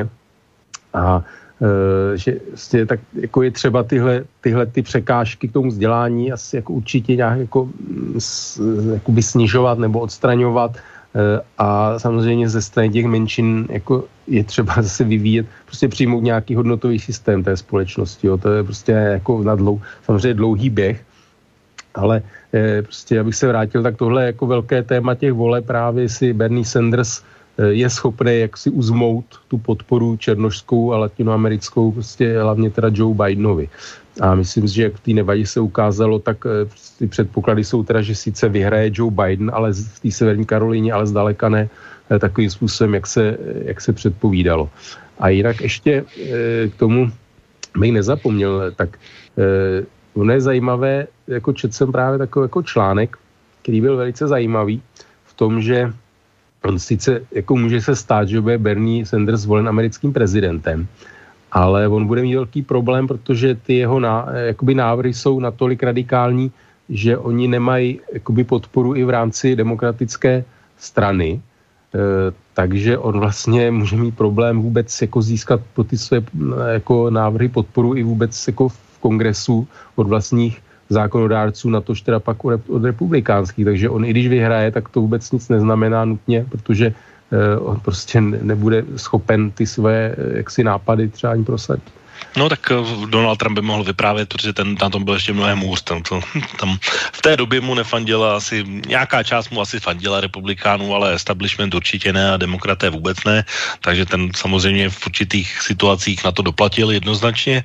A, takže, takže ten na tom byl ještě no, mnohem hůř. A to je právě to, No, ano. no a to je právě to, co jsem chtěl říct a to, co už jsem zmiňoval dřív, že se úplně klidně může stát, že na tu černovou na ten černový kongres nezdorazí jeden silný kandidát jako u republikánů, kde to bude Donald Trumpa, bude tam doslova manifestační podpora, jednoznačně dvojce Donald Trump, Mike Pence, tak u, u demokratů to úplně klidně může, a už jsem právě ty různé průzkumy viděl a analýzy, které vlastně říkají zhruba, že z těch 15 se delegátů rána šance pro Bernieho Sandersa je nějakých 600, pro Joe Bidena nějakých 400, 200 by si mohl přinést Michael Bloomberg a ty ostatní tak zhruba po stovce. A pak jsou tady vlastně ta zbylá část, to jsou právě ti super delegáti, čili nic jasného a právě se úplně klidně může stát, že eh, bude velmi poctivé dohadování toho, kdo vlastně ten kandidát bude a že i ten, který bude, tak eh, vlastně ten zbytek se proti němu může obrátit. A ještě poslední věc, než eh, to zapomenu, protože už bychom se k tomu asi nedostali, a co se týká toho vyvažování těch různých minorit, to je to, co u nás vlastně vůbec neřešíme, a protože tak, takhle vlastně naše společnost postavená není, tak vlastně tyhle různé minority vždycky v, v souvislosti s americkým prezidentem nějakým způsobem se snaží vyva, vyvážit jeho víceprezident. A když si všimnete, tak uh, u Donalda Trumpa a Mikea Pence to samozřejmě neplatí, ale v demokratické straně to platí určitě. Když si všimnete, Barack Obama jednoznačně černožský kandidát, Joe Biden, běloruský kandidát, když to řeknu jednoduše. A i pro teď vlastně se tak jako mm, vlastně naplňuje ta moje předpověď, že kandidátem za demokraty nebude žena, ale bude to muž a jeho viceprezident velmi napoví. Už se o tom mluví, že pro Joe Bidena by nejpravděpodobnějším viceprezidentkou mohla být Kamala Harrisová, když se podíváte, jedna z těch kandidátek, která už odstoupila, tak tam je to úplně evidentní. No a když se podíváte na Bernieho Sandersa, tak uh, tam se vlastně mluví zhruba o třech jménech. Uh, jedna část říká, že by to mohla být právě Elizabeth Warren, ale jejich vztahy mezi Berniem Sandersem a Elizabeth nejsou zrovna úplně vřelé, takže to můžeme rovnou uh, vyřadit, ale nejčastější jméno, které padá, tak je uh, jedna významná bývalá kongresmanka za demokratickou stranu, která se jmenuje velmi podobně jako známá zpěvačka uh, Nina Turner, Tina Turner je ta zpěvačka, Nina Turner je uh, vlastně uh, ta potenciální a nejpravděpodobnější viceprezidentka na Bernieho Sandersa. A když se na ní podíváte, tak v určitém smyslu, když by došla ke kadeřníkovi nebo se dobře oblekla, tak by vypadala úplně přesně jako ta zpěvačka. Čili potom tyhle vlivy, to znamená, kdo koho přetáhne, pro koho to bude přitlažilé, tak vlastně vyvažuje třeba i ten viceprezident. Důležitá poznámka o to. No, tak samozřejmě Eh, tak ono pro Bernieho Sandersa jako v tom poli se nikdo moc eh, jaksi nenabízí, který by jako splňoval že, tyhle ty nějaký profil. Eh, samozřejmě ty, no, jsem zvědavý, jak se to vyvine, protože už vlastně v tom 2016 vlastně Trump vykřikoval, že, že teda ten establishment, ta, ta bažina washingtonská vlastně připravila Bernieho o, o vlastně kandidaturu na, na jako navzdory tomu, že vlastně Hillary Clinton nakonec jako poctivě vyhrála ty, ty primárky eh, v tom, že získala teda i ty hlasy těch běžných volitelů, ne těch superdelegátů v těch jednotlivých zemí, tak přesto se ozývaly hlasy, státech. že v státech, ano, jednotlivých, nevím, co jsem řekl. Zemích. No, pardon, tak v jednotlivých amerických eh, stá, států, eh, tak přesto se ozývaly teda hlasy, že to jako ukradené a různé jako manipulace a tak dále. Takže myslím si, že jestliže eh, jako ta situace bude pokračovat a, a jak si Bernie Sanders eh, ne, nevyhraje na ty volitele eh, jak si takovým způsobem, že to jako bude nepřijatelné v podstatě ho připravit tu nominaci a případně ty superdelegáti jako zvra- nějakým způsobem jako budou mít tu sílu zvrátit to v jeho neprospěch, tak samozřejmě se můžeme dočkat zase na, na podobné jaksi vyjádření Donalda Trumpa prostě jako před těma čtyř, čtyřmi, čtyřmi lety to využít. No, nejnakšenějším podporovateli Bernieho Sandersa jsou mladí, protože tím mimochodem kromě odpuštění dluhů za studium na školách sl- slibuje legalizaci marihuany. A, takže to je ještě taková jedna taková, takový aspekt, který vlastně fungoval úplně stejně před čtyřmi lety a funguje i teď. Ale pojďme se tedy dostat ještě k Berniemu Sandersovi zpátky a pustíme si to věc, o kterou jsme mluvili. To znamená, jak, jak, on, jak, on se, pro, promiň, jak on se vyjadřuje k vlastně a ke kritice na jeho adresu, pokud chválí Fidela Castra. Tak pojďme si pustit Bernieho Sandersa. Back in the 1980s, Sanders had some positive things to say about the former Soviet Union and the Sandinistas in Nicaragua. And everybody was totally convinced. Here he is explaining why the Cuban people didn't rise up and help the U.S. overthrow Cuban leader Fidel Castro. He educated the kids, gave them health care, totally transformed the society. We're very opposed to the authoritarian nature of Cuba. But you know, you got, it's unfair to simply say everything is bad. You know, when Fidel Castro came into office, you know what he did? He had a massive literacy program. Is that a bad thing? Even though Fidel Castro did it? There's a lot of dissidents imprisoned in, in Cuba. That's right. And we condemn that. Unlike Donald Trump, let's be clear. You want to, I do not think that Kim Jong Un is a good friend. I don't trade love letters with a murdering dictator. Vladimir Putin, not a great friend of mine.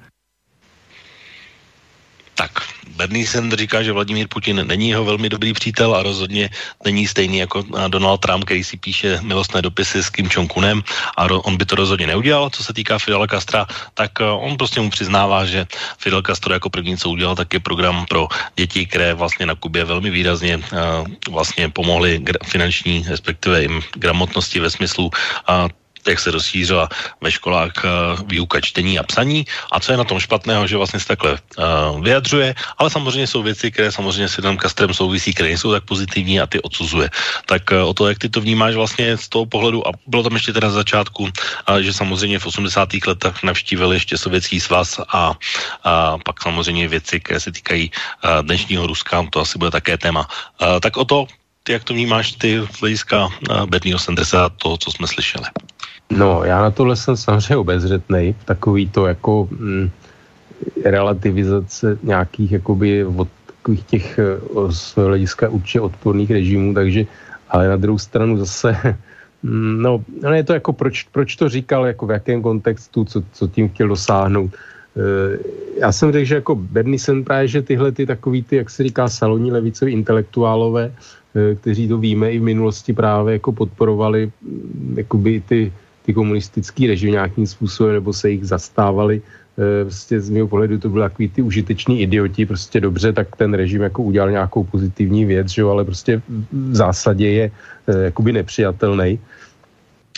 Takže jako já sám mám jako takové vnitřní, vnitřní dilema v tomhle, ale samozřejmě, když tady máme teda jako proti případného kandidáta Donalda Trumpa, no tak jako tady ten jako v uvozovkách problém odpadá, protože Donald samozřejmě to jako ten nemá vůbec žádné jako, e, jako skrupule nějakým způsobem e, jak si nadbíhat, nadbíhat e, nějakým jako takovým těm nej, nejzrůdnějším diktátorům a, a nebo režimům.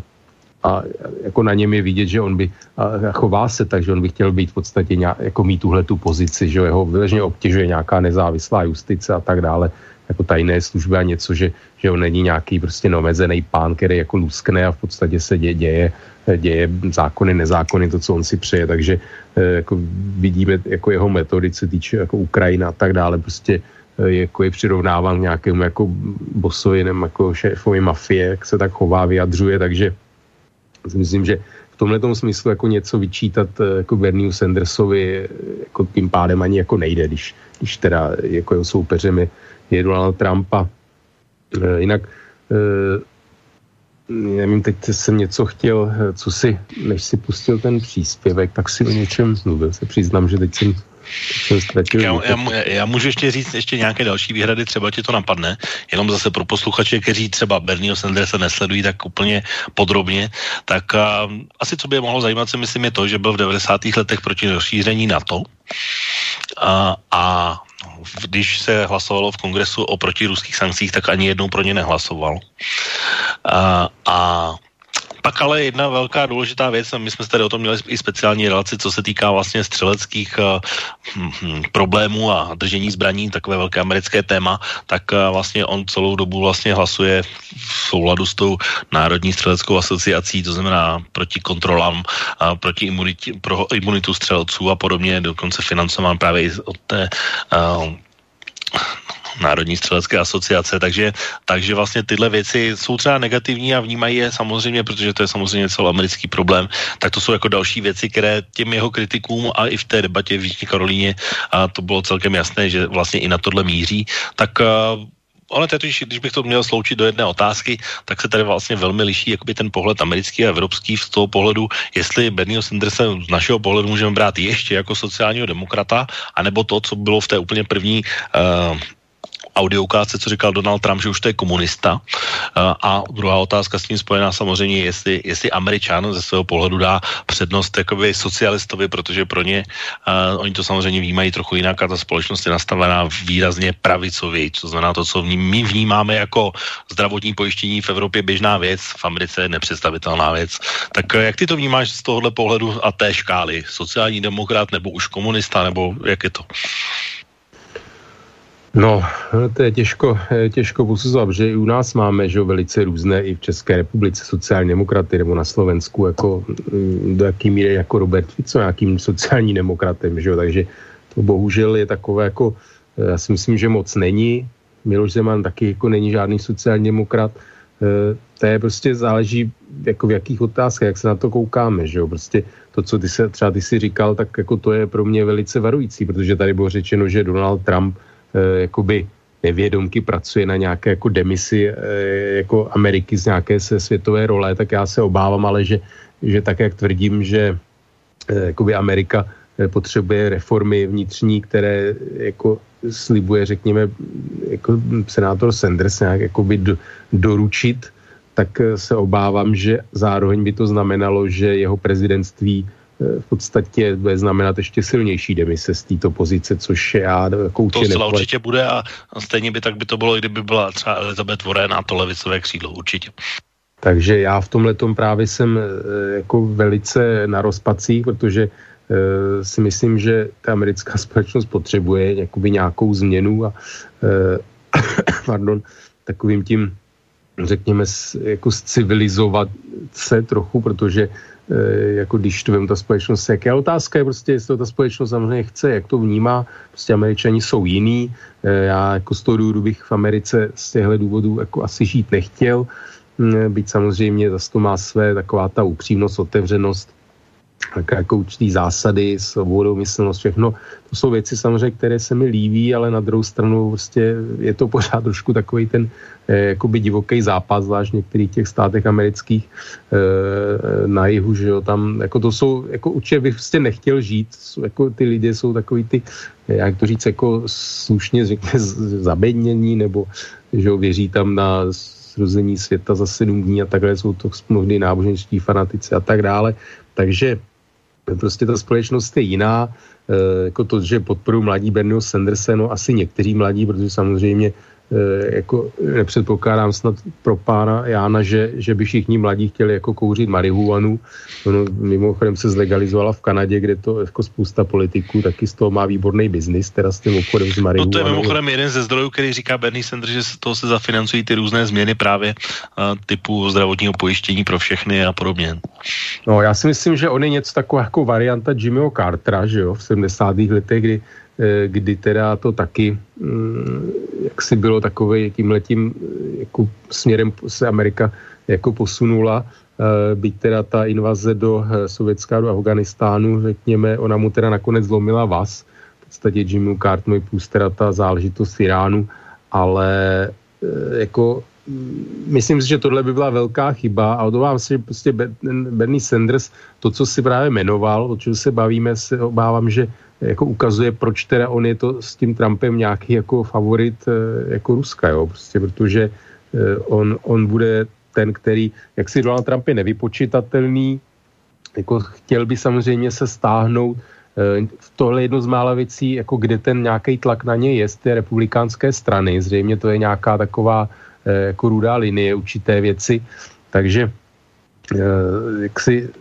sám si myslím, že by ještě se chtěl chovat jinak, ale myslím, že ještě prostě tam je nějaký ten korektiv, který si myslím, že ze strany té demokratické strany být ani takový nemusí, to establishmentu. Takže opravdu se obávám, že Bernie Sanders jako může být eh, jaksi nebezpečný pro světovou bezpečnost, byť si vědomů, že to zní, že spousta lidí samozřejmě jako o tom, kdo, kdo na světě jak si má větší podíl na nějaké jakoby rozbrojích, nepokojích a tak dále, že o tom by se dalo diskutovat samozřejmě hodiny, ale já si myslím, že ta role té Ameriky jako je nezastupitelná. Já jsem to vnímal, že prostě pro takové ty národy nebo aspoň část populace v takových těch, jak se utlačou režimech nedemokratických, diktátorských, že ta Amerika prostě nějakým majákem jako vždycky byla. Uh, ono je zajímavé teda zase, no je to prostě strany Donald Trumpa čistě účelové, jo, ale takový to, že jak ho mají rádi vlastně, nebo aspoň je to, to jeví e, vlastně v Hongkongu ty protestující, že mají americké vlajky a tak dále, oni s ním samozřejmě trošku medvědí službu prokazují, e, nebo nejsou ty demonstranti tak jakoby šikovní, že znají Trumpa, vědí jako, co to pro něj znamená, že ho to vlastně jako nějak nutí k nějaké větší angažovanosti jako v té jeho jako ego řekněme, aby se jako ukojil své jako osobní ego, eh, tak eh, prostě myslím si, že ten Sanders jako je, je z toho hlediska určitě nebezpečím, protože on může být skutečně eh, jako měkký. Měkký a to, to bylo vždycky nebezpečí těchto těch jako levicových politiků obecně na západě, že prostě jako z mého pohledu projevovali buď to byli, buď to byli jako nějaký, nějací, jako nechci říct agenti nutně, jako komunistického bloku, ale byli prostě tak někcí a v podstatě to bylo tak, že Západ by se odzbrojil a, a ta Varšavská smlouva prostě tam jako ten tlak nebyl, ta by měla ty, ty jaderné střely a Západ by byl jako v podstatě bezmocný, bezbraný, takže já prostě tohleto, jako z tohohle hlediska se určitě jako obávám toho, co může nastat. No, eh, pro slovenské voliče, vzhledem k tomu, že budou mít zítra parlamentní volby, tak jedno z hlavních témat je, a jestli na Slovensku bude vojenská základna, respektive vojenské letiště právě americké armády. Tak eh, já mám připravené poslední audio s Bernie Sandersem, které se týká jeho zahraniční politiky, jak on to vnímá a co by dělal. Tak pojďme si ho pustit. Just on foreign policy, um... You said you believe in diplomacy. You're concerned Donald Trump is, is going to get us into an unnecessary war. Are there situations where you believe military action sure. is absolutely. Warranted. Of course, I do. You know, hopefully as as rare as possible. But yeah, we have the best military in the world. What would your criteria be for military action? Do you well, threats against the American people, to be sure. Uh, threats against our allies. I believe in NATO.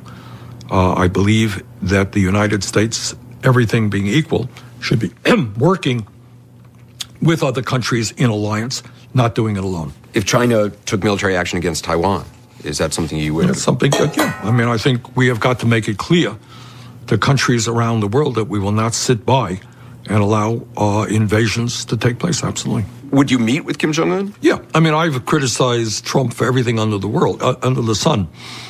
But meeting with people who are antagonistic is, is to me, not a bad thing to do. I think, unfortunately, Trump went into that meeting unprepared I think it was a photo opportunity uh, and did not have the kind of the diplomatic work necessary to make it a success.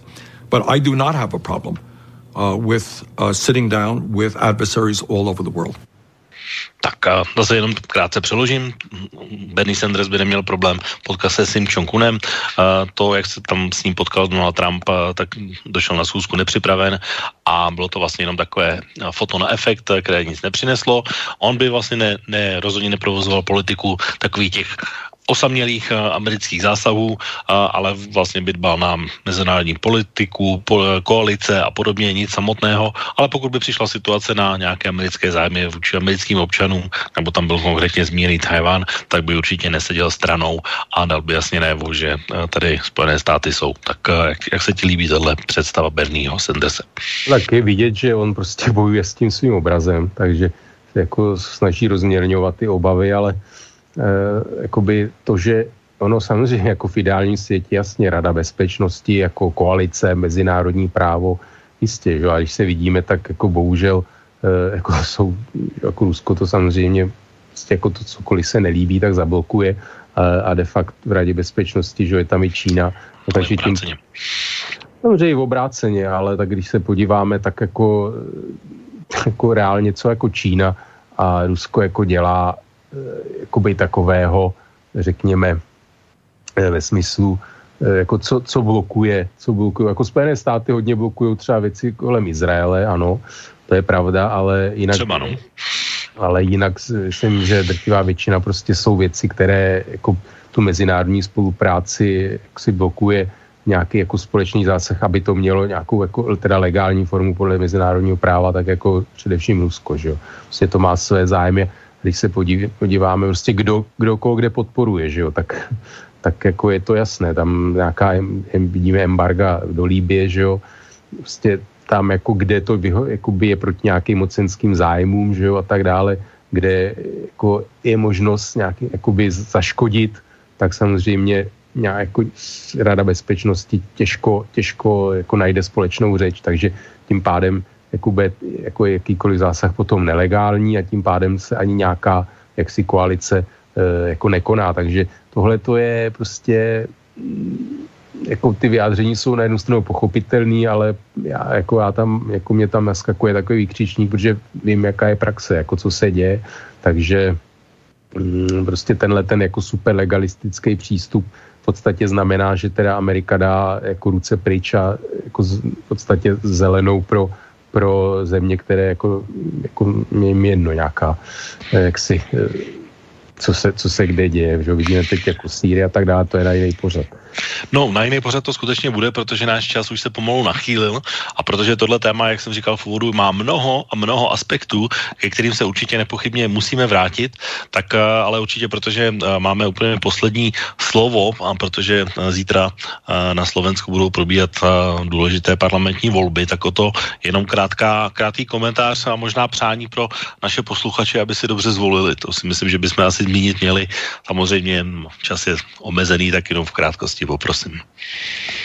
No tak já samozřejmě přeju Slovensku, no tak, jako, tak samozřejmě každý má své různé preference, různé vidění světa, e, takže ať každý zvolí podle svého nejlepšího vědomí, svědomí. Já sám, sám za sebe si přeju, aby Slovensko e, jako ono do nějaké míry je, tak aby zůstalo nebo bylo ještě lepší nějakou svobodnou otevřenou společností, prostě bez, bez nějakých jako extrémů, ať už levo nebo vpravo a aby se to, co máme u nás, tak na Slovensku prostě korupce, eh, justice a tak dále, prokuratura, policie, všechno, aby to mě eh, jako směrovalo k nějakým jak, vyšším standardům, aby lidi měli pocit jako spravedlnosti ve společnosti. No já si myslím, že slovenské volby minimálně zmíníme i v příští relaci okénko, stejně tak jako volební super úterý, protože to budou určitě jasná témata. Uvidíme, jestli se stane ještě něco dalšího. Já v tuhle chvíli, vážení posluchači, jednak vám tady děkuji Otovi za dnešní účast v dnešní debatě. Tak já děkuji za pozvání a všem přeji hezký zbytek večera. Děkuji vážení posluchači i vám, kteří jste se zapojili do dnešní debaty a svými otázkami. A chtěl bych vám tady v předvečer parlamentní vole popřát, abyste zvolili dobře, abyste se za politiky nemuseli stydět a aby se vám volba, eh, která proběhne zítra, zdála úspěšnou a mohli jste říct, že jste zvolili dobře. A kdo to bude, kdo se ujme vlády, tak to už samozřejmě nechám na vás, ale určitě se tomu budeme věnovat nejen v Trikoloře, ale i tady v relaci Okénko. Pro tuto chvíli od mikrofonu se s vámi loučí Intibo, přeji vám příjemný zbytek večera i víkendu a za dva týdny opět naslyšenou.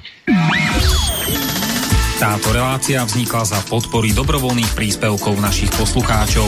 I ty sa k ním môžeš pridať. Viac informácií nájdeš na www.slobodnyvysielac.sk Ďakujeme.